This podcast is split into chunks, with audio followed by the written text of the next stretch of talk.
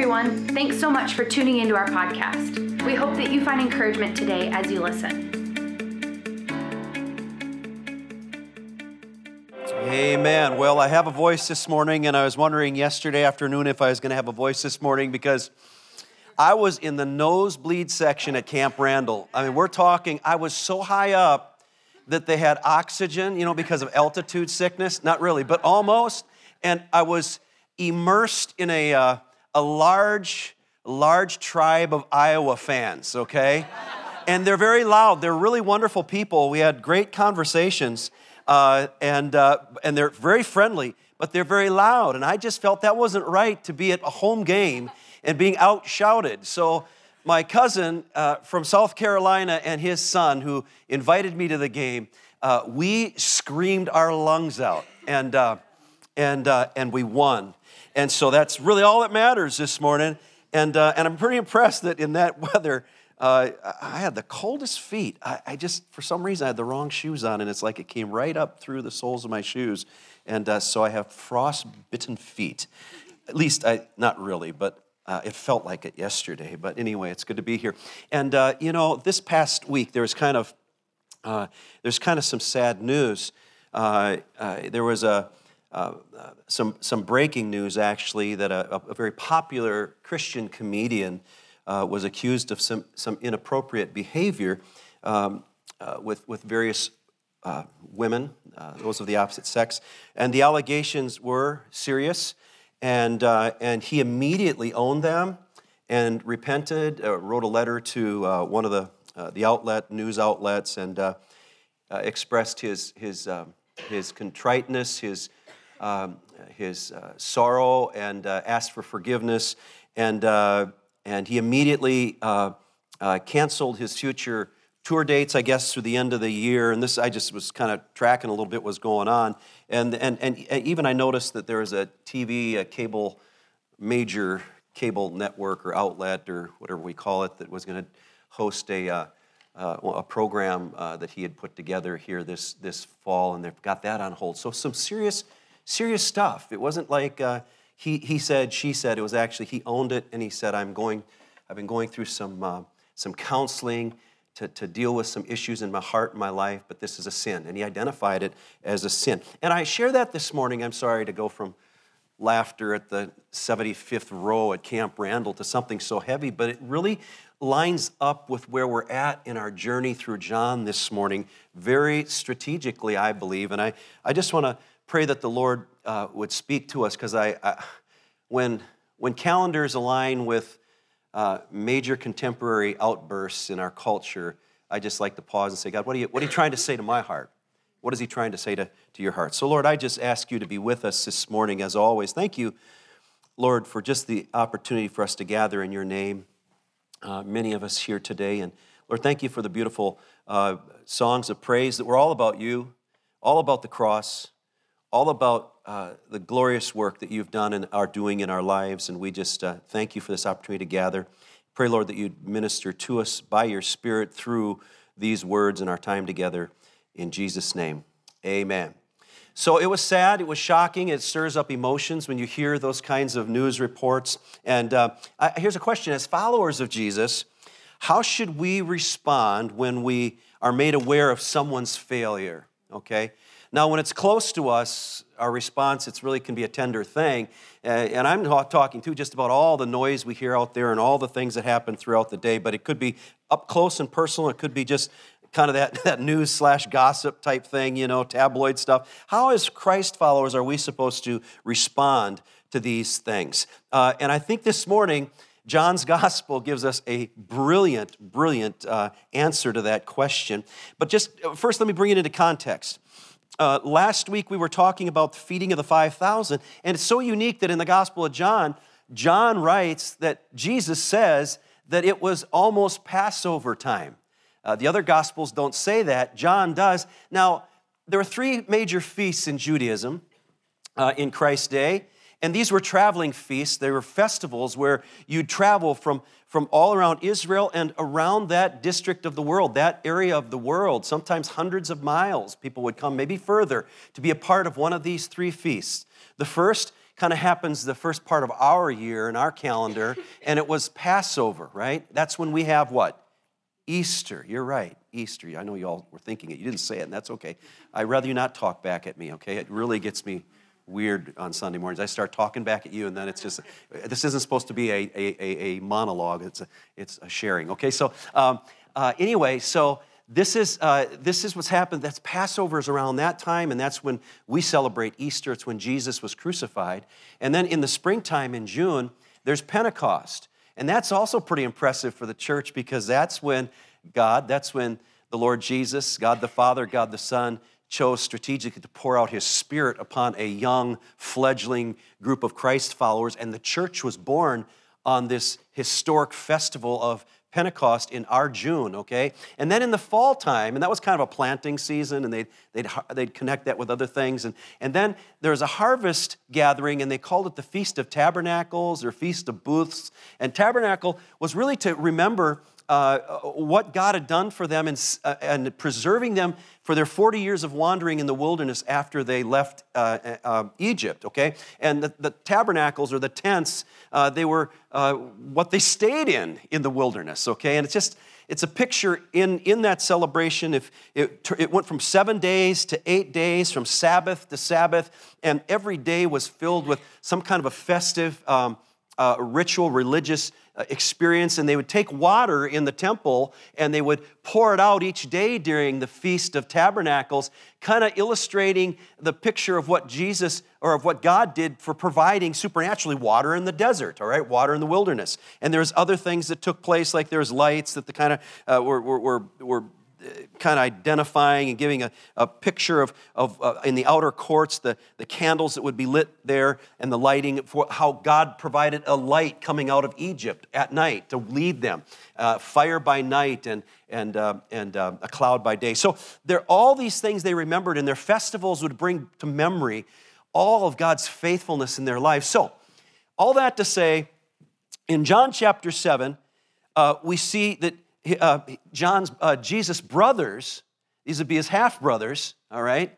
James becomes a leader in the New Testament church, and we read his uh, letter James in the New Testament, but he became, uh, tradition says, and, and the Bible says, the book of Acts, that he became a leader in the New Testament church. And so, but these half brothers weren't necessarily followers of Jesus before his death and resurrection, but they were encouraging him, hey, why don't you head down to the Feast of Tabernacles? It's, it's that time, and, and uh, it's, it's a big celebration. And Jesus said, no, I'm not going to go because it's, it's, not time for me. My time hasn't come. Well, what he was speaking of is, um, Six months later, Passover would be there, and that's when the actual crucifixion. So that kind of gives you a timetable of what's taking place there. Jesus was six months from his crucifixion, and this wasn't the time for him to give up his life or lay down his life. Okay, so that kind of gives you, but he still ended up going to the uh, to the Feast of Tabernacles. Uh, he just kind of put on a you know, a, a, wig and one of those glasses with a nose on it or something. No, I'm not sure about that. We'll have to ask him someday. It, uh, it, but the point is, he went kind of went uh, on the DL. He went kind of below radar, all right? And he went in there. But by midweek, he's kind of been recognized and he's starting to teach. And, um, and there's even a point there, and I just share this as a little bit of a little bit of extra meal this morning. But there was even a point when the whole celebration is over. It starts on a Saturday, a Sabbath, and it ends on a Sabbath, Saturday, a Sabbath. And they come and they, the last time they pour out the big water, kind of representing God's provision and maybe tying into God's faithfulness in the harvest, because it's time to harvest grapes and, and olives in Israel at that time. And so he kind of maybe tie in the spiritual with the actual practical agriculture. And they pour out that last vase of that big thing of water, but it's empty on the last day because they're waiting for the Messiah to come.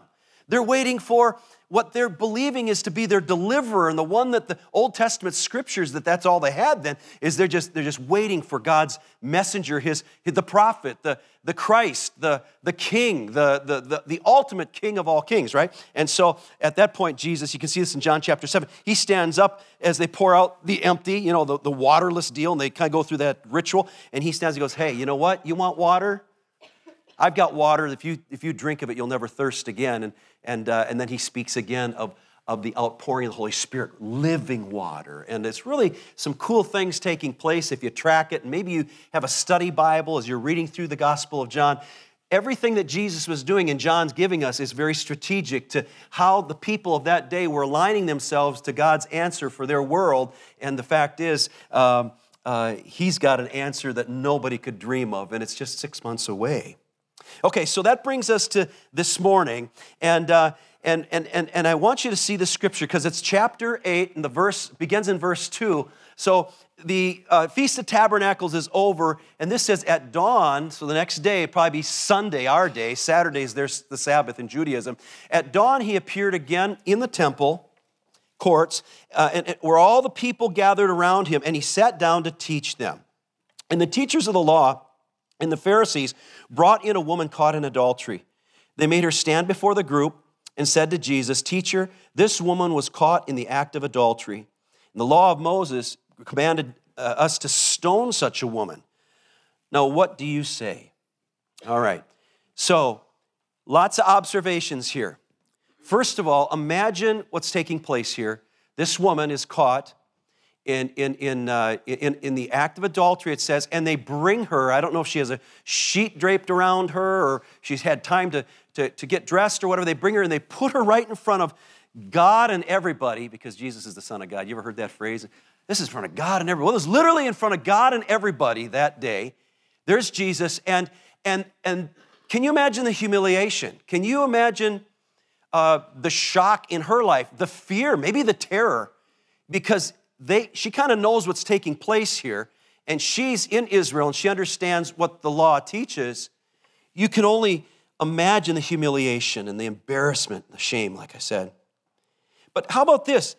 Don't you all, is the first question on your, on your mind, where is the man? Adultery is a tango and it takes two, right? Right? And it's and so something is for sure missing, and there's a hypocrisy already at work here. You bring one of the two forward, and I just, I mean, it's half the picture's missing. And then how do you just catch someone in this sin?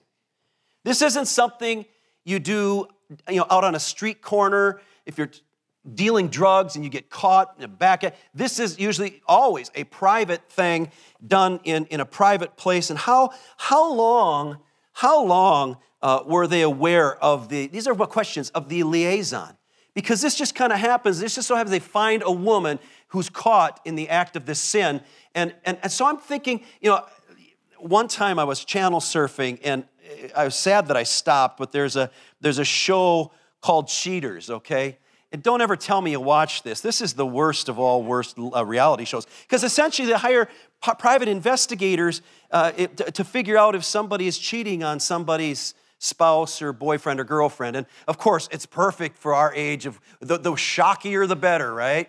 Don't use that word. I don't think it's a word. All right. The, the, the more outrageous, the better. I mean, if, if you can just see what's in that, sometimes they have to kind of blur the faces when they finally bust into the room or the location where they're hugging or kissing or doing uh, who knows what, you know, and, and, and then people start yelling and, and the, the, the, the husband or the wife comes in, starts to have a fight. It's just, it, it's like Jerry Springer on steroids, all right?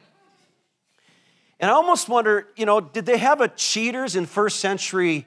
Israel? Was there some kind of private investigation? Did the, did the, you know, did the, the, the Pharisees have, you know, the, I know they had their, their temple guards. Did they kind of have their, their PIs who were just kind of working around the community trying to see who was pushing the envelope and who was, who was going overboard? I don't know, but uh, it was, uh, uh, and, and what was their motivation? You know, was there a war on immorality? Was it, was it a good thing? Were they, make, were they there to make marriages strong again? Was it some kind of a movement there in Israel? Well, actually, no. John tells us what it was. They were using the questions as a trap in order to have a basis for accusing him, Jesus. They pulled this woman out of a sinful situation, one that nobody's supposed to see. Somehow they figured and found out that she was there, and they pulled her. They didn't care about the woman's life, they didn't care about her reputation. She was simply a means to an end, all right? Her life was like a piece of bait on the end of a hook. You hear me?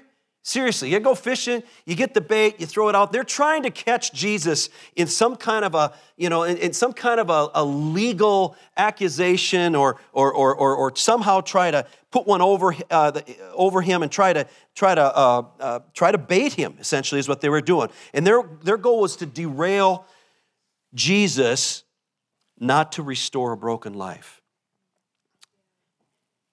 So if he shows mercy, it's kind of like a damned if you do, damned if you don't. If he shows mercy, then he's not obeying the law because this was part of the law. It, there were certain things that were a, a death penalty in the Old Testament. And here's Jesus, God in flesh, and they're trying to trick him, they're trying to trap him. If he shows mercy, he breaks the law of the greatest prophet that they've had to date, Moses, who got these laws from God. And if and if he does the opposite, if he actually goes ahead with it, picks up a stone and says, okay, guys, let's have it, let's throw away, then he's withholding mercy and they can prove that this man isn't the man of love and care and compassion that his reputation was speaking of. So, either way, they were trying to snag him and they were trying to get him, and, uh, and they'd worked pretty hard to get to that place. It was a trap. They've set the trap. And again, the bait was a broken woman. But see what, here's the thing they messed with the wrong rabbi, all right? You don't mess with Jesus. Jesus is the perfect balance of grace and truth. Okay, so if I had a balance thing here and I had 25 pounds of grace and 25 pounds of truth, and I put those on that, you know, forgot the name of it. You guys know what it is. It's a scale. Oh, yeah, I knew it was a scale.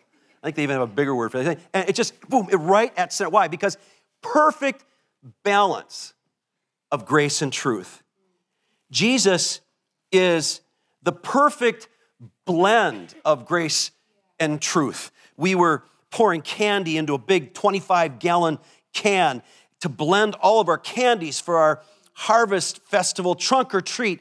And we didn't want to just have chocolate or lollipops at different levels. We wanted to blend it all together. And so we had five of us around the, the, the trash can. And uh, one, two, three, pour, and we all began to pour.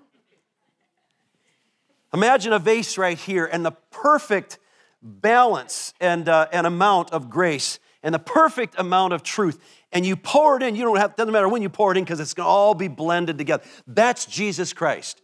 And they messed with the wrong rabbi that day. They tried to snag the wrong Christ because he was the only Christ. And he came with God's heart, and he came with the heart of the Father. And we've seen that every week, haven't we? Uh, the Father and I, if you've seen the Father, I do the Father's work. And here we're seeing a blending and a beautiful portrayal of grace and truth. In fact, you say, Where did that come from, Pastor Brian? The beginning of John the Gospel, the Gospel of John. Verse 14, remember that beautiful prologue? The Word, Jesus, became flesh out of heaven. God became flesh and He made His dwelling among us. And we have seen His glory, the glory of the one and only Son who came from the Father, full of grace. Say that, full of grace and truth. Say it again, full. I, I didn't hear all you. I never do this. This is fun. Say it. Full of grace and truth. So, what's that mean? I mean, he's filled up. There's nothing more. It's to the top, and it's the perfect measure that God has created in this person. And this is about, this is what's going to take place here in, the, in this verses that, that, uh, that follow, because we see Jesus responding. And here's what it is in verse 6. He says, it says, Jesus bent down and he started to write on the ground with his finger. Now, this is great, because here's why it's great. There's been more written about Jesus Christ than any other human that's ever walked the planet. Did you know that? Check it, fact check it. There's been more books, there's been more songs sung, there's been more plays written, there's been more pictures painted about the person of Jesus Christ than any other human that ever graced this globe. And you know something? He never wrote a book, he never left us a poem, in fact, the only place we see that Jesus wrote is right here, and we don't know what he said. It's, we're kind of, we're kind of, what, what, just doesn't seem fair, does it? So that means we, get like pastoral license or Jesus follower license, and we can just kind of make things up. All right?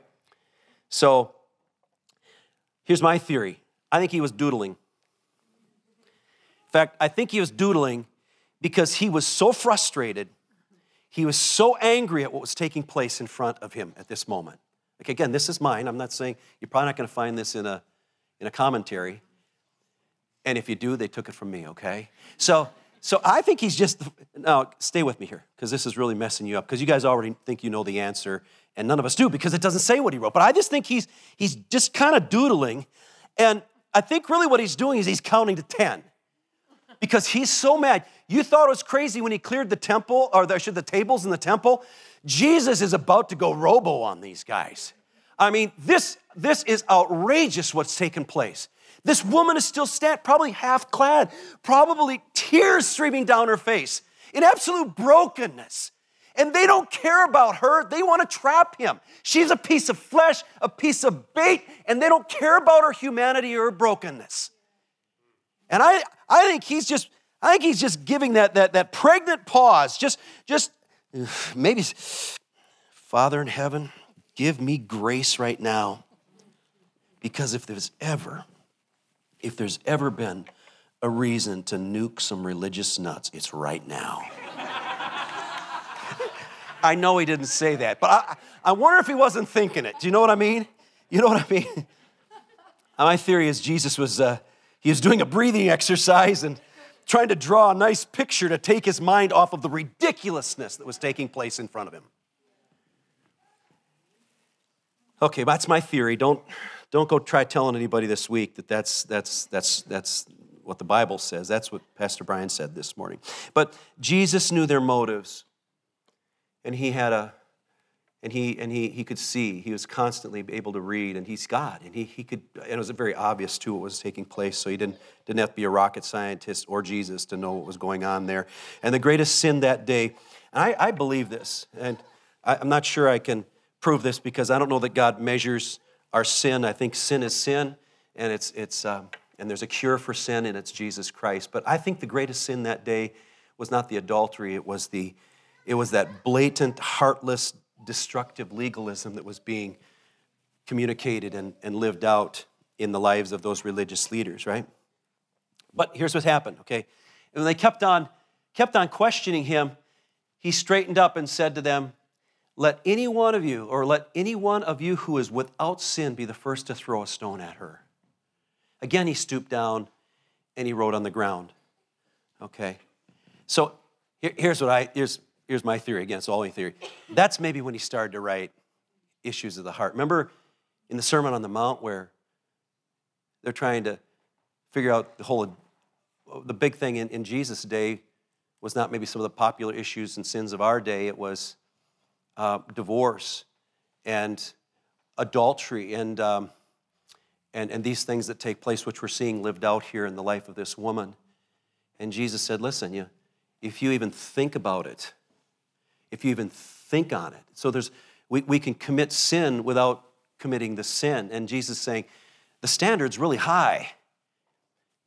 But, well, it was yet to come. The cross is there to see us through and to bring freedom in our lives. But um, this is, this is, uh, this is what's taking place in, in this moment now. And I think probably at that point he's writing some of those things down. He's maybe Maybe it could have been. Maybe lust, maybe greed, unforgiveness. Just in your own mind, just slot something that you're struggling with in there. Maybe, maybe Jesus did write that down because he continued to write. And it seemed like once he made this statement, uh, they stopped asking questions. And I just love it, don't you? Let anyone who is without sin be the first to throw a stone. So when I hear of a fellow Christian or non Christian crashing like this past week, and I want to say when we hear, what should our response be? Maybe first, grab a good sized stone. Because stoning, in, in, in, in, from what I understand, probably in the case of Stephen, the New Testament Christ follower who was, was stoned to death in the book of Acts, and it still happens in some parts of the world where stoning is, is, is a, a relevant means, can you believe that? A relevant means of capital punishment, a capital offense. You take the stone. What's kind of nice about stoning, if you're a legalist, okay? Here's what it is you take the stone, and you're, there's a mob mentality, and you get to throw, and you realize this is a very painful way for a life to be ended. So, man, all your rage, all of your unforgiveness, you know, all all of those emotions that the Lord tells us we're to deal with and not take out in, in a physical fashion, you get to take the rock and you get to throw away. And the good thing is, you don't know if it's your rock that killed the person because you're one of many rocks, so you really sleep good at night when you get to stone somebody, all right? But it wasn't God's design, it wasn't Jesus' plan. Uh, and, and in this moment, uh, I always think of uh, all the things that happen in my world and in your world when somebody's caught in a sin, when somebody's caught uh, uh, in some kind of a, a, a, way where it's okay, this, this was not supposed to be found out, and now you're in trouble.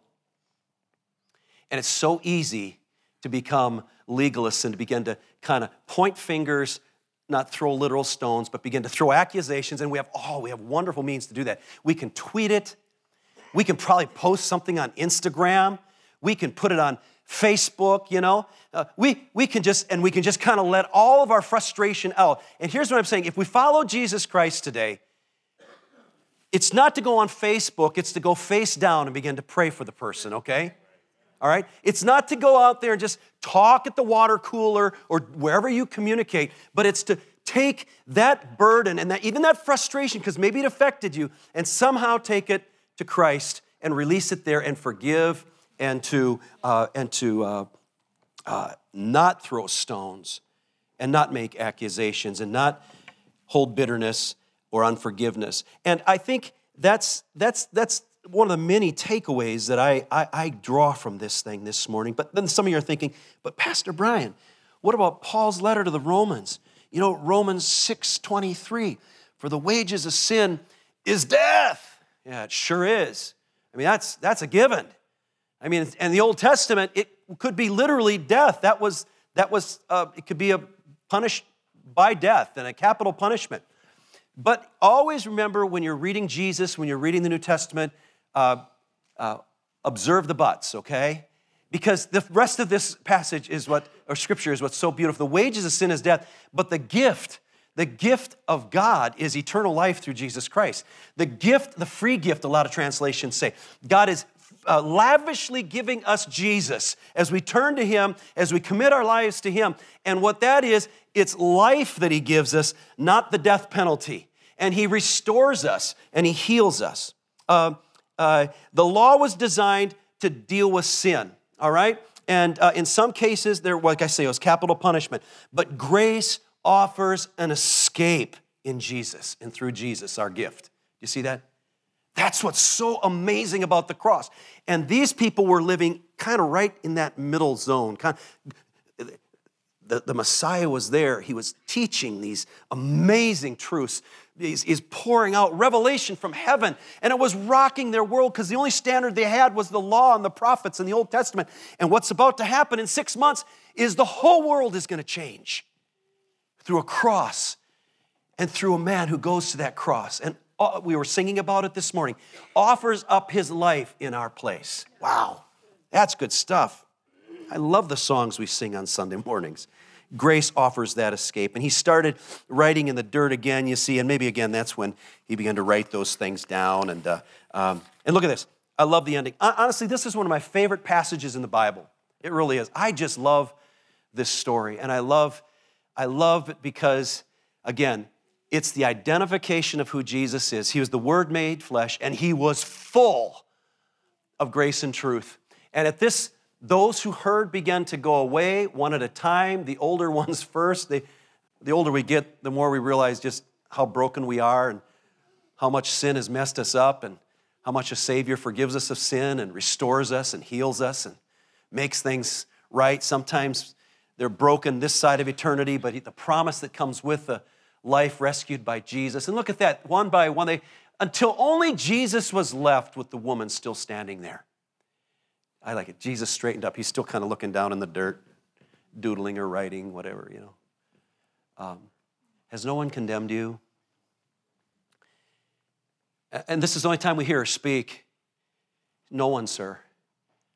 Then neither do I condemn you. Don't you love this phrase? Go now and leave your life of sin. Go now and leave your life of sin. You know, this, I think, is the secret sauce to walking in freedom. It's not just trying to do good and understanding God has a better standard, a bigger standard. It's hearing the words of Jesus, it's hearing the whisper of our Savior over our souls. Neither do I condemn you. Your neighbor does, your ex does, your boss does, the criminal system does. They all condemn you. They've all got stones, but let me tell you something. I don't condemn you. Go and leave your life of sin. I love that. You say, is that sloppy agape? I, my daughters always say that I'm too gracious, that I'm just too merciful. But their friend once said I spanked harder than God. And I, so I don't know where they get that. I mean, there's two sides of me, right? Um, but uh, here's the deal uh, grace, when it's void of truth, uh, can come up with statements like this. Imagine, and this is what Jesus, by the way, did not say. Hey, adultery, no big deal. Let's focus on the environment. Let's, let's focus on whatever you want to slot in there. Let's focus on Rome, those dirty dogs. They're, you know, let's focus on climate change. Let's focus on feeding the poor. No, Jesus didn't water down the facts. Okay, this is what it says.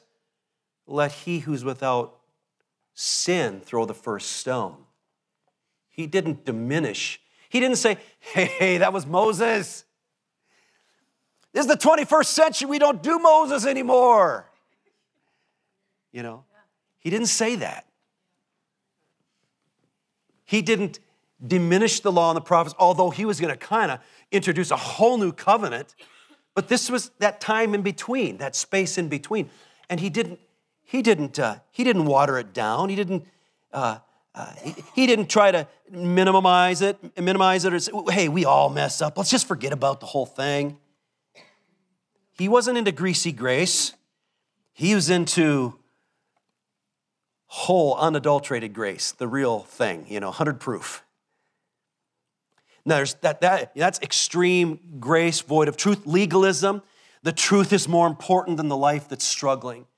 The truth is more important than the human heart that's broken and, and weeping and, and naked and standing there in a place of absolute despair and humility and, and legalism. That pursuit of truth says, we got to take care of this.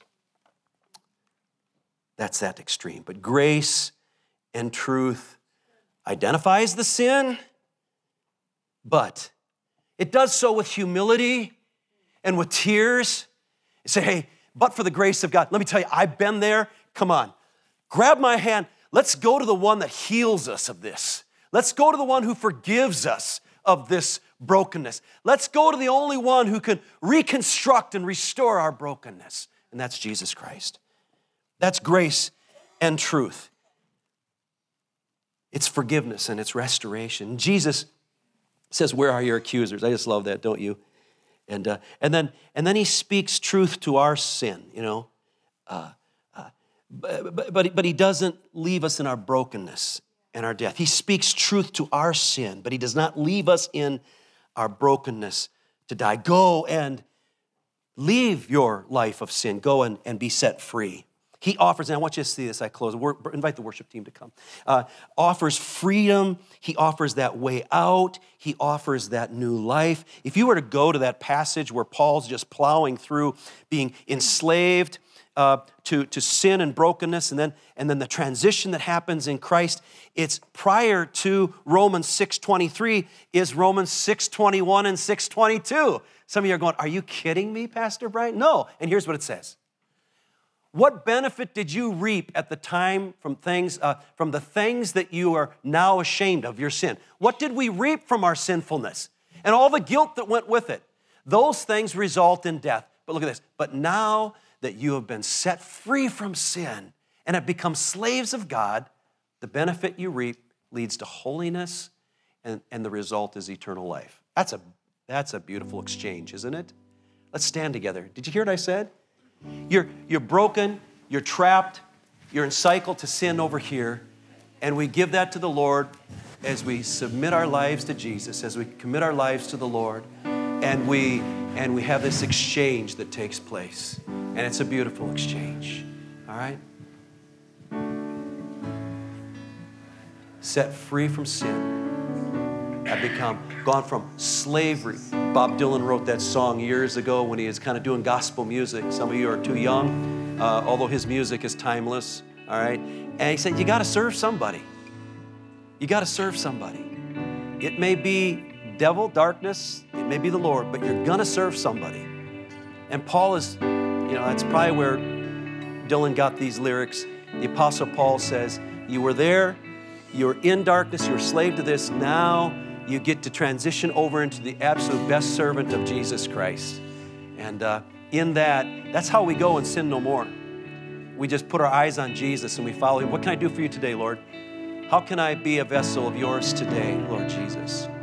Amen. Don't you love how he taught us to pray? Forgive us our, our debts, our trespasses, our sins, as we forgive those who are indebted to us, who trespass against us, who sin against us.